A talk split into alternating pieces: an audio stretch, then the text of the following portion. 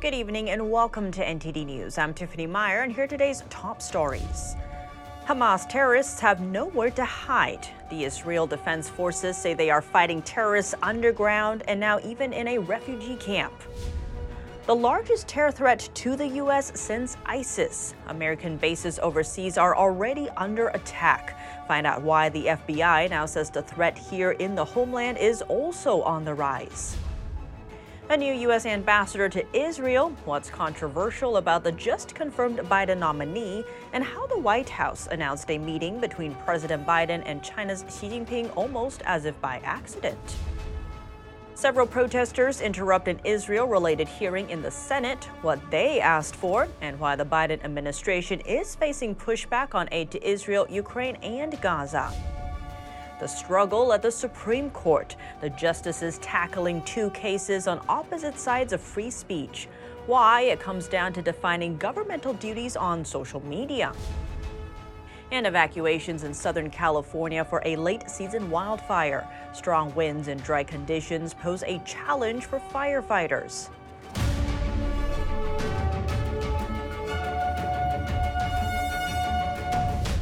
Israeli airstrikes against Hamas are ramping up in intensity, this time targeting a terrorist and a refugee camp. Forces continue to move further into Gaza, with troops now entering the tunnels to fight Hamas terrorists. NTD's Jason Perry has the latest.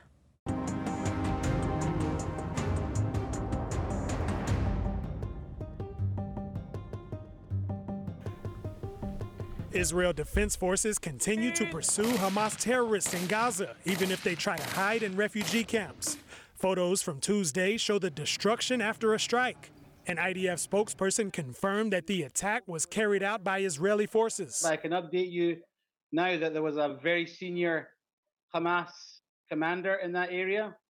Uh, sadly, he was hiding again, as they do, behind uh, within civilians, and that's all I can see at this point.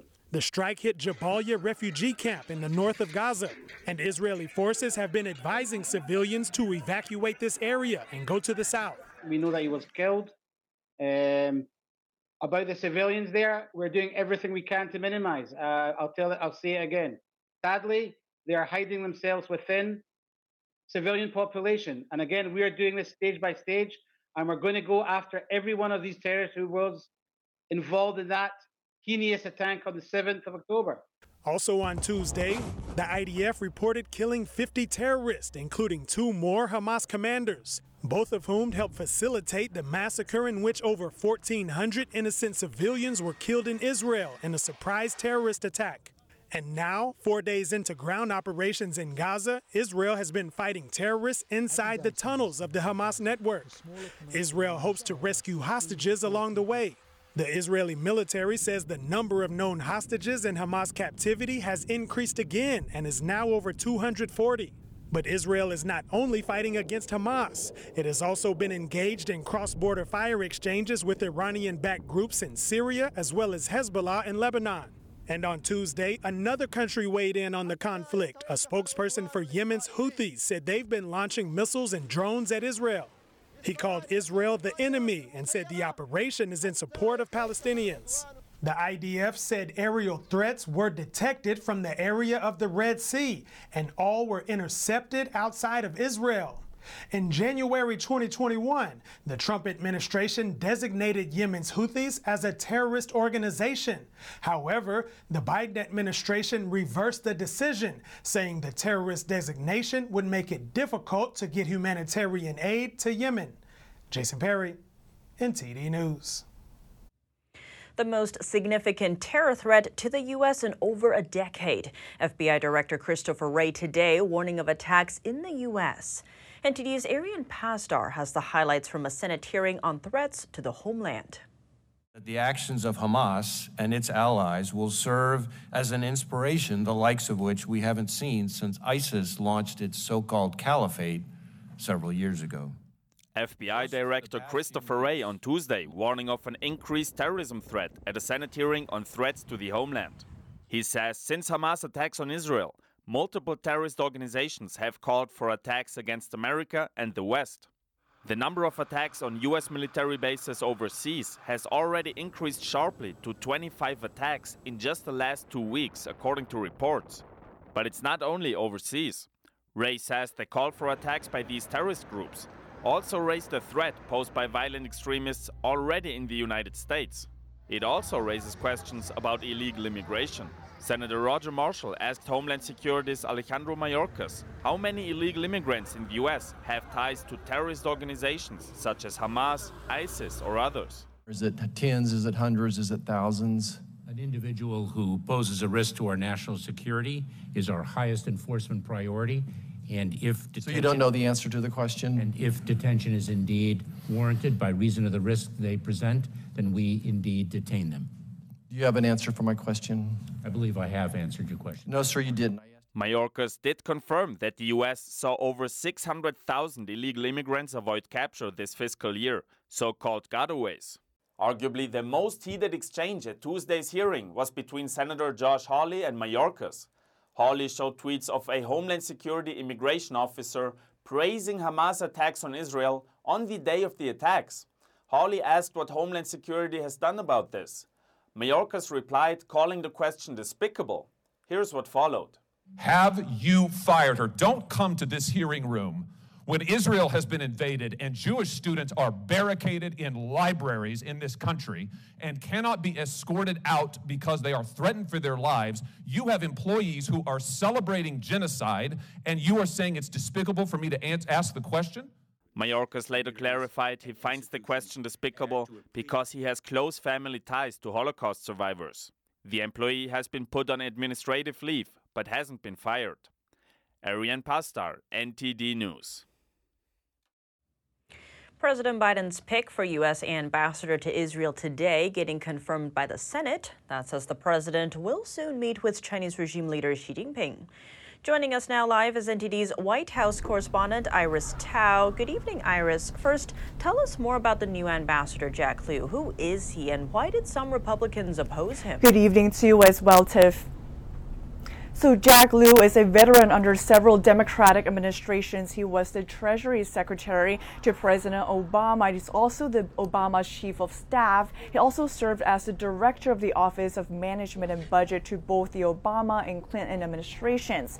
The Senate today confirmed him mostly along party lines after he moved very quickly to fill the post amid, of course, the ongoing war between Israel and Hamas. But while the White House and Democratic lawmakers both called him a well qualified candidate at a critical time, Republican senators criticized him for playing a key role in facilitating the Iran nuclear deal, which lifted some sanctions on Iran, a major sponsor of Hamas. Here's what Senator Tom Cotton had to say about him. Watch. As President Obama's Treasury Secretary, Jack Lew was a leading proponent of the disastrous Iran nuclear deal. A vote for him is a vote to subvert, not strengthen our ally in its time of need. Lew tried to clarify his position by calling Iran an evil regime and a threat to the regional stability in the region. Meanwhile, the White House today also confirmed reports about an upcoming meeting between President Biden and China's Xi Jinping during the sidelines of the APEC summit in November. Meanwhile, this confirmation seems to have come almost by mistake as the press secretary tried to clarify and tried to almost downplay and backtrack it immediately after acknowledging that it was going to happen. Watch. It's going to be in San Francisco. It's going to be a constructive meeting. The president's looking forward to it. She is happening. I, look, I, what I'm saying is that we, we're aiming, we're aiming to have a constructive conversation, uh, meeting between the leaders in San Francisco. I think I just confirmed it.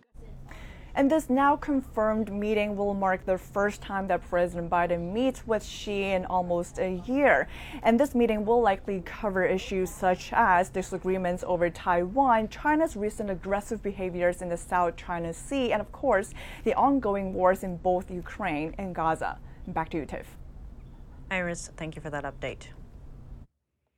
On Capitol Hill, several protesters interrupt an Israel related hearing in the Senate.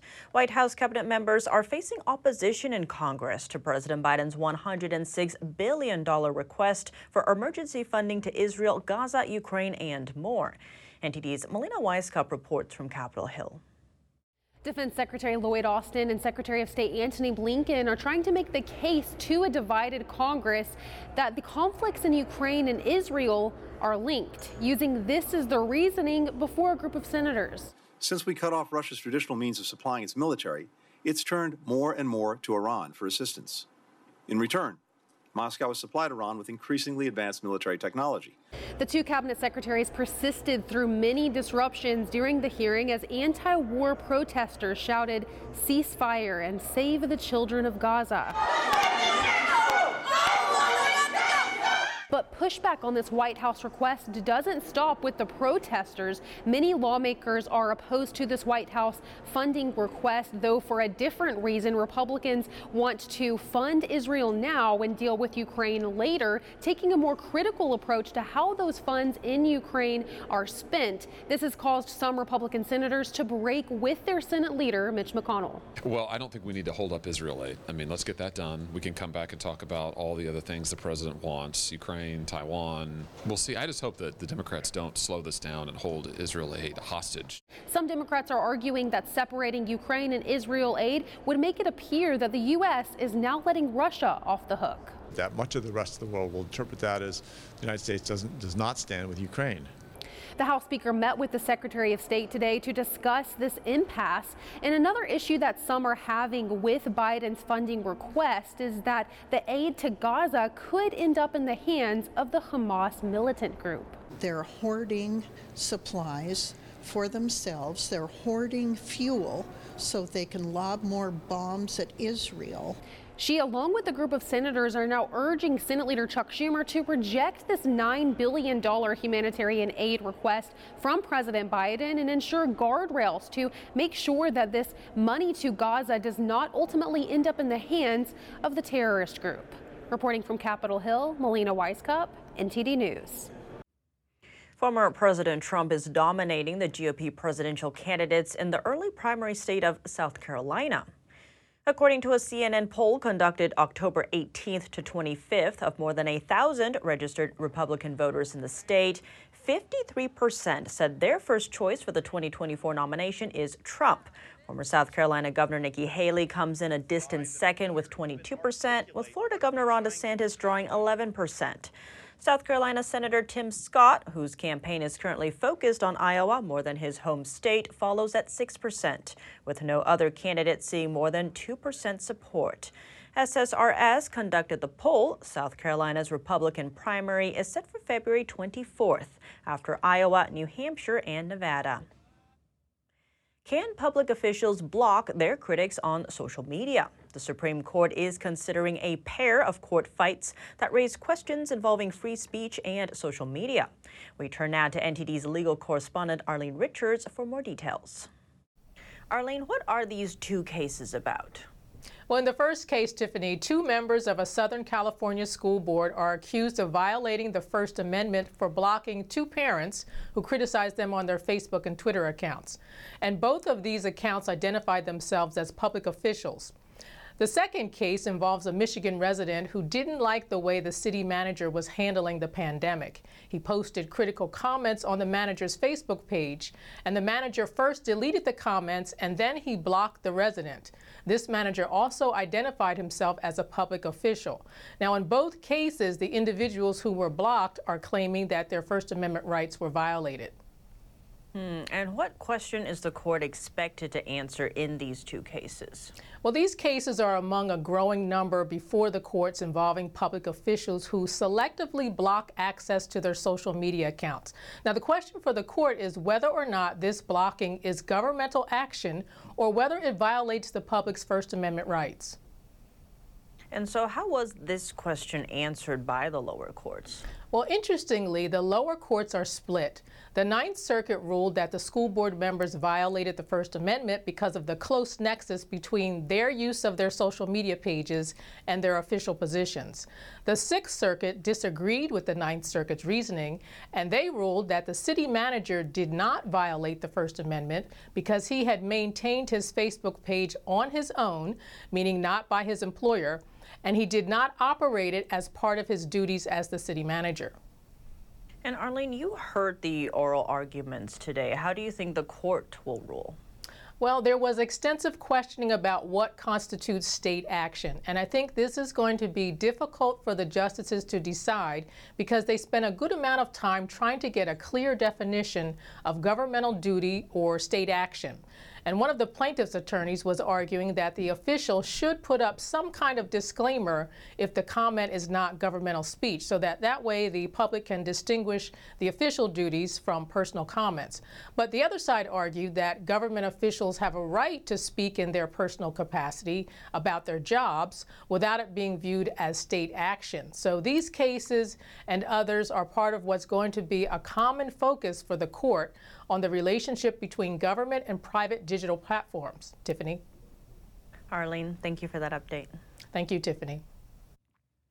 The Highland Fire burning in Southern California, a relentless wildfire stoked by fierce Santa Ana winds, rampaged through rural areas southeast of Los Angeles. NTD's Stephanie Sakal reports. A wildfire fueled by strong Santa Ana winds swept through rural land southeast of Los Angeles on Monday. The fire, called the Highland Fire, started in dry hills near Aguanga in Riverside County. It had spread over approximately two square miles by late Monday night, leading to the evacuation of about 4,000 people from 1,300 homes. While three structures were destroyed and six damaged, it's uncertain if there were homes. So far, no injuries were reported. If you received an evacuation order, please leave.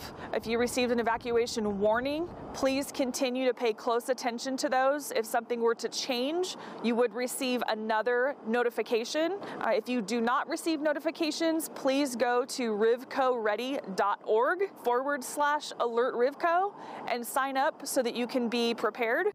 The wind, blowing at speeds of 20 to 25 miles per hour, intensified the fire. Fire crews plan to contain the fire as the winds eased, but the windy conditions remain strong. Resources like air tankers and bulldozers are being deployed to fight the fire, one of the few large wildfires during California's year round fire season. This marked Southern California's first substantial Santa Ana wind condition, which historically has led to major and destructive fires in the area. The National Weather Service warns of continued high winds in Riverside County, with gusts up to 40 miles per hour and extreme fire danger in parts of Los Angeles and Riverside counties through Tuesday afternoon. Stephanie Sikal, NTD News, California. Coming up, can you beat high mortgage rates by buying a home now and refinancing later? We ask several experts whether that's a good idea. The U.S. is looking to block a major airline merger. It's heading to trial today. Find out what the two sides are saying. And high levels of toxic metals found in fast food. The founder of the nonprofit behind the study shares details on their findings after the break.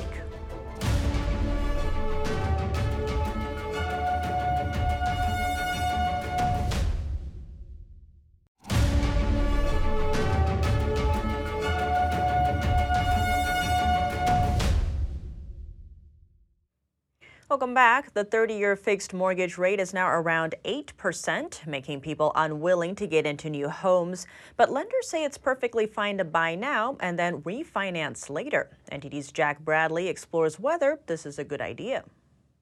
Buy a home now, refinance later. Lenders are selling this idea to home buyers as the national average 30 year fixed rate goes over 8%. I just bought one last week. So I'm, I'm, I'm a big fan of, uh, of purchasing now. Uh, I definitely want to get some more. House flipper Chris Hawk says that if he finds a good house at a good price, he's going to keep it. Once interest rates go down, he says his house's value will grow exponentially. Once the rate gets to to where I think is the bottom, the plan would be to to go into the bank and just say, "Hey, all these are in between six and eights um, you know, can I get down to a four? Hawk says it's important for home buyers to have a good credit score and have a good relationship with their banker. With those in place, he has no problem with them refinancing later. Date the rate and marry the property because you can always refinance. If you have good credit uh, and you have fallen in love with the right property where you picture yourself raising, you know, your family or living for uh, many years, certainly uh, I would say go for it. Real estate broker Lisa Simonson says refinancing works, but not for everyone. For people who don't have good credit or good liquidity, this may not be the right time. Be clear about how much it's going to cost to refinance because that that's uh, really how you make the decision. If, if you can save enough um, through lower payments to pay off the cost of the refinance, then it makes sense. Analyst Jeff Ostrowski says you have to do the math. It can get endlessly complicated because there are so many different options for mortgages. He says there are a lot of costs associated with refinancing. There are a lot of closing costs. They can be two, three, four, even five percent of the, the total amount of the loan. Um, typically, you need a new appraisal. You might need an inspection. You've got to pay for things like credit checks and title insurance. Um, some states have uh, taxes on mortgage refinances. Ostrowski says that people have to figure out whether their monthly savings from a lower rate will be higher than all those costs. Jack Bradley, NTD News. The Department of Justice is seeking to block a major U.S. airline merger. How will this impact the airline industry? Earlier, we spoke about this with NTD Business's Don Ma. For more details, take a look. Don Ma, thank you so much for joining us. Yeah, always great to be here, Tiffany. To begin, what is the merger and why does the DOJ want to block it? So, the U.S. Department of Justice is heading to trial today, actually, to urge a federal judge to block JetBlue Airways' planned $3.8 billion acquisition of Spirit Airlines. Uh, the, the case is going to take place in a federal court in Boston.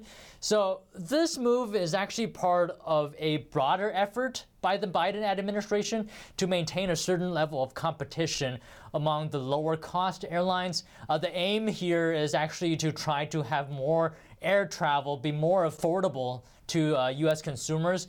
And let me just give a little bit of context here. Uh, a merger between JetBlue and Spirit, uh, which are the sixth and the seventh largest U.S. carriers, respectively, this merger would mark the first major U.S. airline combination since Alaska Airlines bought Virgin America in 2016. Actually, the entire sector is dominated by just four U.S. carriers United Airlines, American Airlines, Delta, and Southwest. Uh, they control around 80% of, do- of the domestic market, according to the DOJ. So that's just a brief overview here. And what is JetBlue's reaction to all this? Yeah, JetBlue has called uh, the potential merger as actually very pro consumer. Uh, JetBlue would become the nation's fifth largest airline, uh, but its its lawyers uh, say it would still only have less than 10% of market market share domestically. JetBlue said uh, in a statement as well, the merger would with Spirit would actually help the industry because uh, they, they say it's going to increase competition and give more choice to consumers. At the same time, it also says uh, it would become a more competitive challenger to the big four U.S. airlines. But it seems like the Justice Department argues something else. It's actually the complete opposite position of what uh, JetBlue is saying. Uh, the DOJ says that the combined airline would actually harm consumers because it would increase fares and reduce choice on routes nationwide. So that's the complete opposite here. The DOJ says uh, the merger would el- eliminate pressure on JetBlue to lower their fares in response to competition from Spirit, and this could potentially cost consumers over $2 billion in higher fares annually. And how long will this trial last?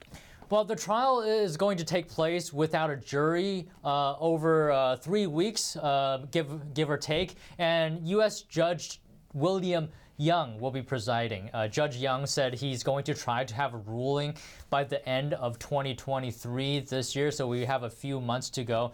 The Justice Department is suing alongside uh, Democratic attorneys general from six states and as well as the District of Columbia. Quite fascinating here. Well, Don Ma, thank you so much for your time. Yeah, always great to be here.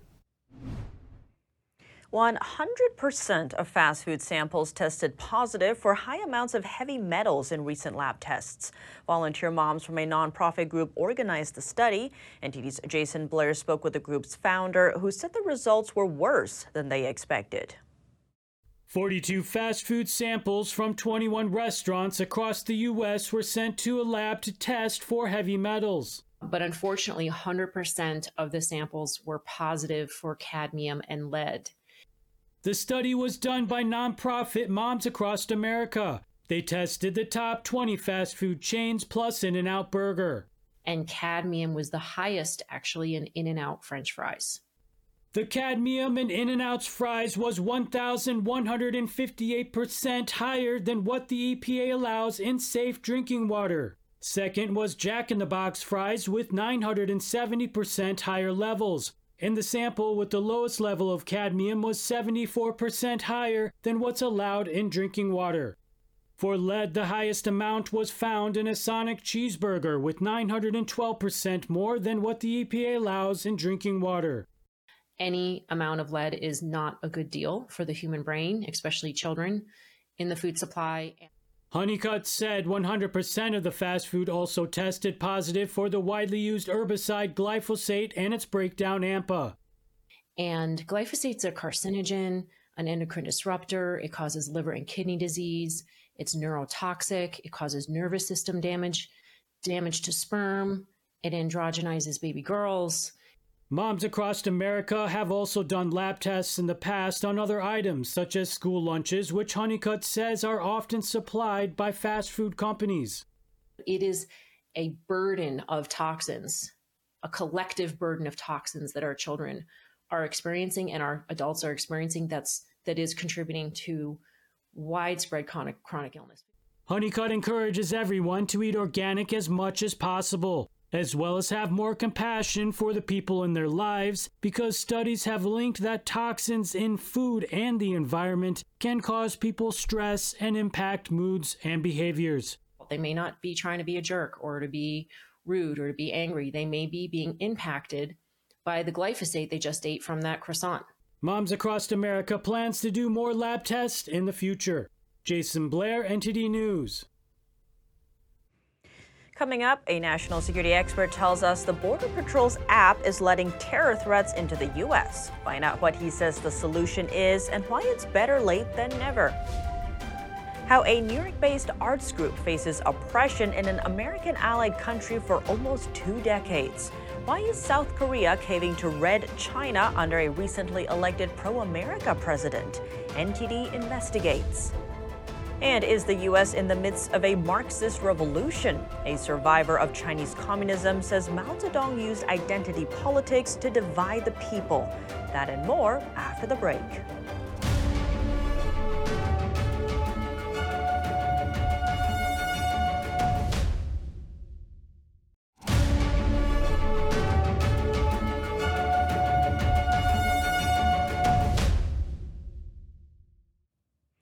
Welcome back. If you're just joining us now, here are some of today's top headlines. Ongoing crossfire in the Middle East. Israel says it killed a key Hamas terrorist hiding in a refugee camp in the north of Gaza. Israeli troops continue to enter Hamas tunnels, and Yemeni Houthis say they've been firing missiles and drones at Israel. Meanwhile, on Capitol Hill, protesters shouting ceasefire at a Senate hearing on Israel. This as top White House officials facing pushback from lawmakers over bundling aid to Ukraine and Israel. Also, at a Senate hearing, lawmakers raising questions over how many illegal immigrants in the U.S. have ties to terrorist organizations such as Hamas. And the FBI director warning of the rise of anti Semitism here in the U.S. What is the solution to terror threats entering the U.S. through its borders? We spoke with a senior national security fellow at the Center for Immigration Studies to learn how dangerous people are getting into the country and what can be done about it. Todd Bensman, thank you so much for joining us. Great to be back on the show. Good to be here. Thank you. To begin, there's growing pressure on the Biden administration for reportedly failing to protect national security. That's by letting in these people who are on the terror watch list. Now, you actually have a report out on this. In your view, why are these people being let in? Uh, that's a great question. Uh, why are they letting them in? There are the, the Biden administration has a program that uh, allows immigrants to apply for entry on a mobile phone app called CBP One. They don't seem to be too concerned about letting people from all over the world use that app to schedule an appointment and then get into the country through the ports of entry.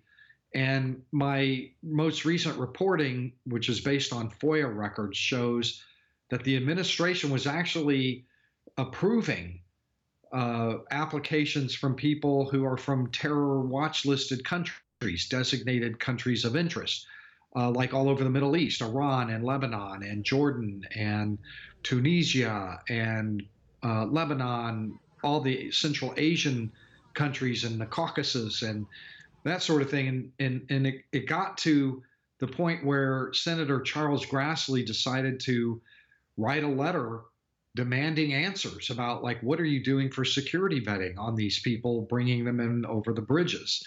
7300 plus during 2023 alone uh, from countries of interest 24 different countries of interest. Hopefully the senator's letter will uh, be well received. I don't think it will but it, uh, hopefully it will and that we will finally get answers to that question and others that grassley asked and to your point, Border Patrol is warning that Hamas terrorists may be crossing over into the country from the southern border. Now, there's a sheriff's group saying it's too little, too late. They're citing the over 2 million gotaways already scattered across this country. Is it too late in your view? Yes, it's it's far too late. Uh, but I always say better late uh, than never because you can at least you know, mitigate risk somewhat if you could get a handle on it and stop uh, allowing people in. But they're right. We've let in, you know, close to two million, probably more. Uh, we didn't. We just they got away. They we never even got laid hands on them. They got away. We we know that. Uh, probably far more than two million. Uh, and they've been hemorrhaging into the country since uh, inauguration day 2021. So that's really the big question is who who got in that we didn't know about. We know that we caught 270 people who are on the FBI's terrorism watch list. We know that.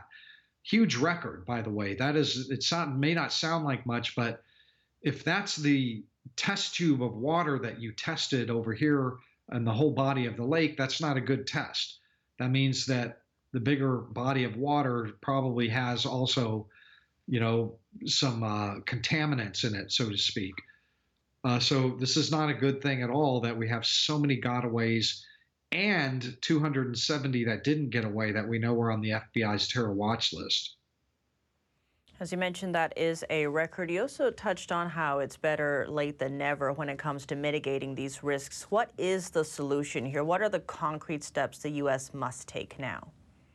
Well, the quickest solution if you're uh, from from the migrants' point of view, from their point of view, is if they were to spend ten thousand dollars to get to the border, that they should know that they're going to get pushed back and stuck in Mexico. So remain in Mexico is the solution. It's the immediate solution. It's been it survived all the court challenges all the way to the U.S. Supreme Court, and it is a viable, legally viable program that they could use immediately uh, and from the perspective of the immigrants, you're not coming if you're going to end up in Mexico. Nobody comes for the great Mexican dream.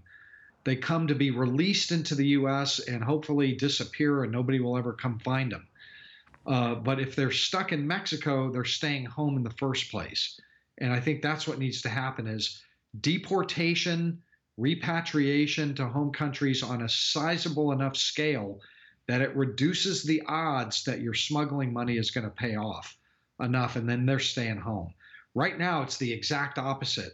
100% of anybody and everybody who reaches that border is going to get in one way or another through the CBP One app or illegally and then be allowed in. Almost nobody gets deported anymore. And as reports note, that's causing a lot of problems to the actual asylum seekers. Well, Todd Bensman, thank you so much for your time. Thank you for having me.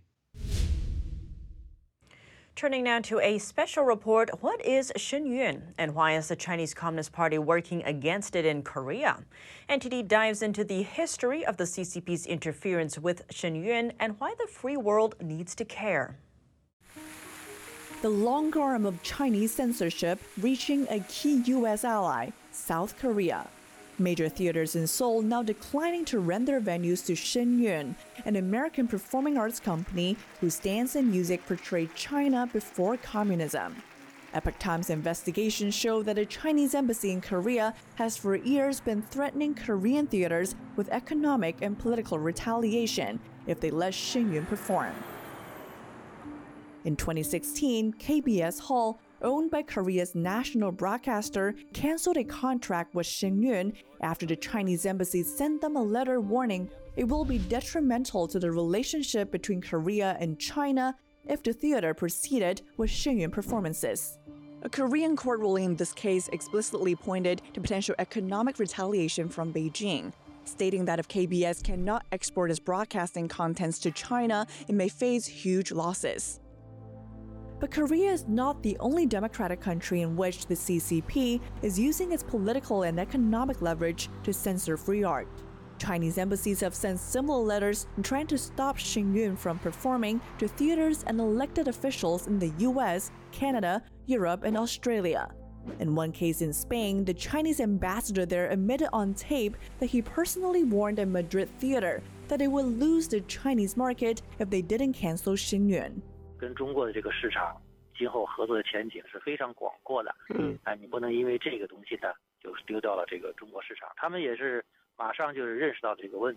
But why would a powerful regime use all kinds of tactics to interfere with a classical Chinese dance show?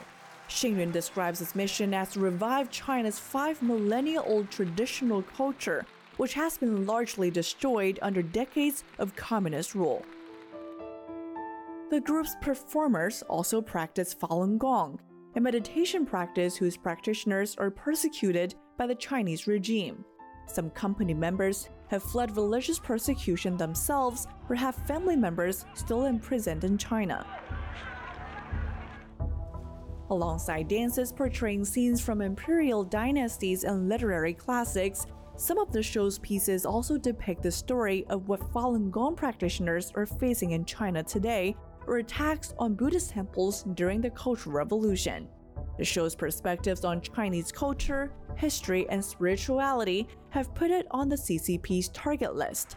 But it's also these values that have drawn millions of audience members from around the world. Shen Yun now tours in nearly 200 cities and 20 countries every year. While the CCP's campaigns to censor the show have failed in most countries, they are making headway in Korea. How Korea and the US act on it could decide if China can exert control over more key allies, all at a crossroads, bowing to CCP pressure or upholding values shared by the free world.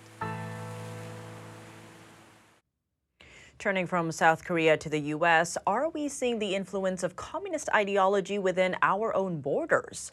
Earlier, we spoke with the author of Mao's America, A Survivor's Warning, who says the U.S. is currently in the midst of a Marxist revolution.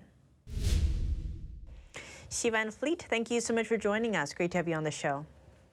Thank you so much for come, for inviting me back. To begin, your book is titled Mao's America, A Survivor's Warning. Tell us about what your warning is and why you feel it's so important to share it now.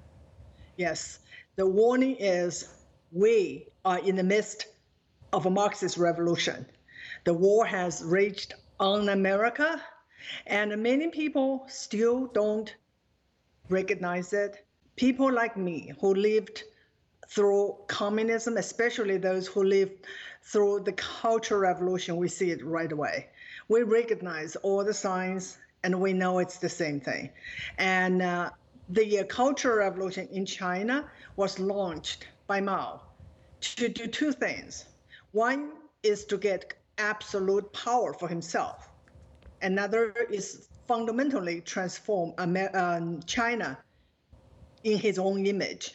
And we see the same thing happening here it is about those elite or globalists try to uh, get absolute power. In the process, they want to trans- fundamentally transform America, get rid of uh, the founding principles that made this country great. And on that last part, what are some of the key principles and values that make America unique in your view and are worth preserving? Yeah, first of all, this is the uh, only country that's founded on the belief that we were created by our creator, and that's where we get our rights. And this is something that took me a long time to grasp. Growing up in China, I always believed that our rights were given to us by the government. And so that is fundamentally a different uh, way of understanding who we get our rights from. And America is unique in the history of uh, of uh, uh, of mankind. So because we have that right, and no one can take it away, not any government should be able to take away from us, especially in America. You know, we are protected by our constitution, and our founding father was so wise. They also gave us the Second Amendment, and those things are our ways to make sure no one can take away our rights. You survived Mao's Cultural Revolution, and you mentioned you're seeing some similarities here in America. If this trend continues unchecked, what do you see as the consequences for America? Yeah, the uh, the most obvious thing to to me is the uh, uh, identity politics.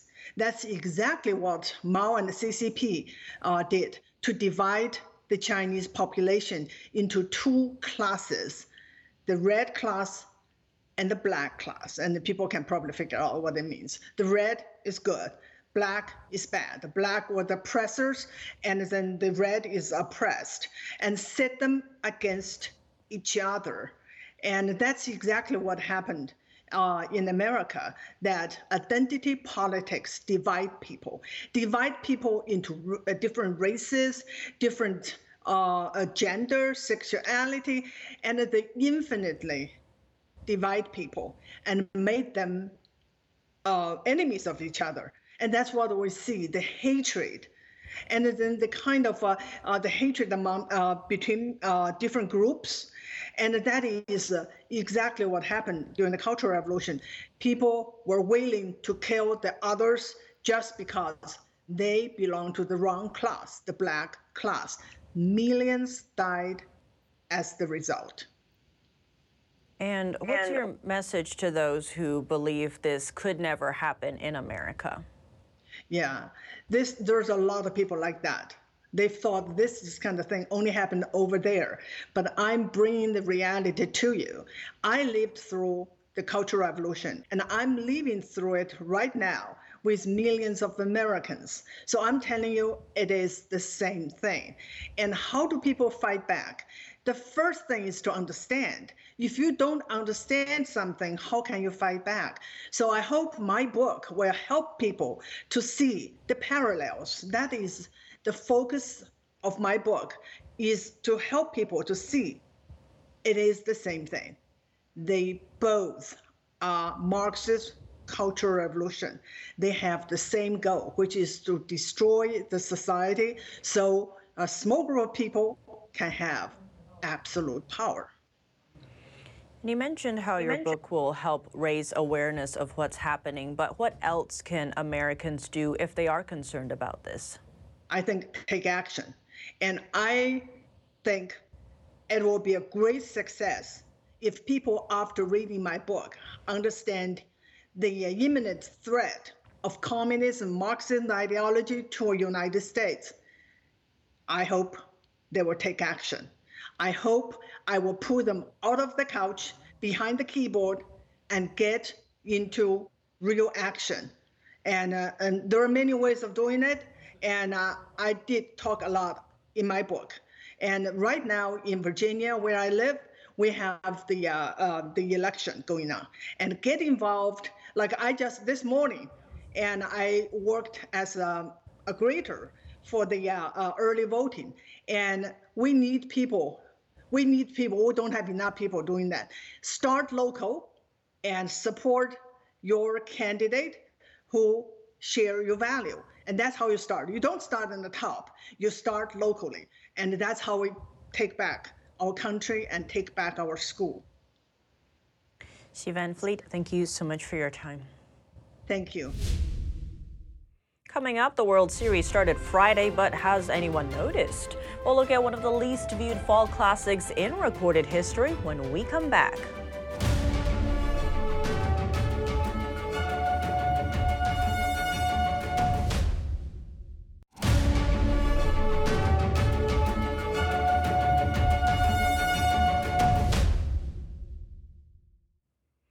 Welcome back. And now for your sports news, here's NTD's Dave Martin on whether anyone is actually watching the World Series.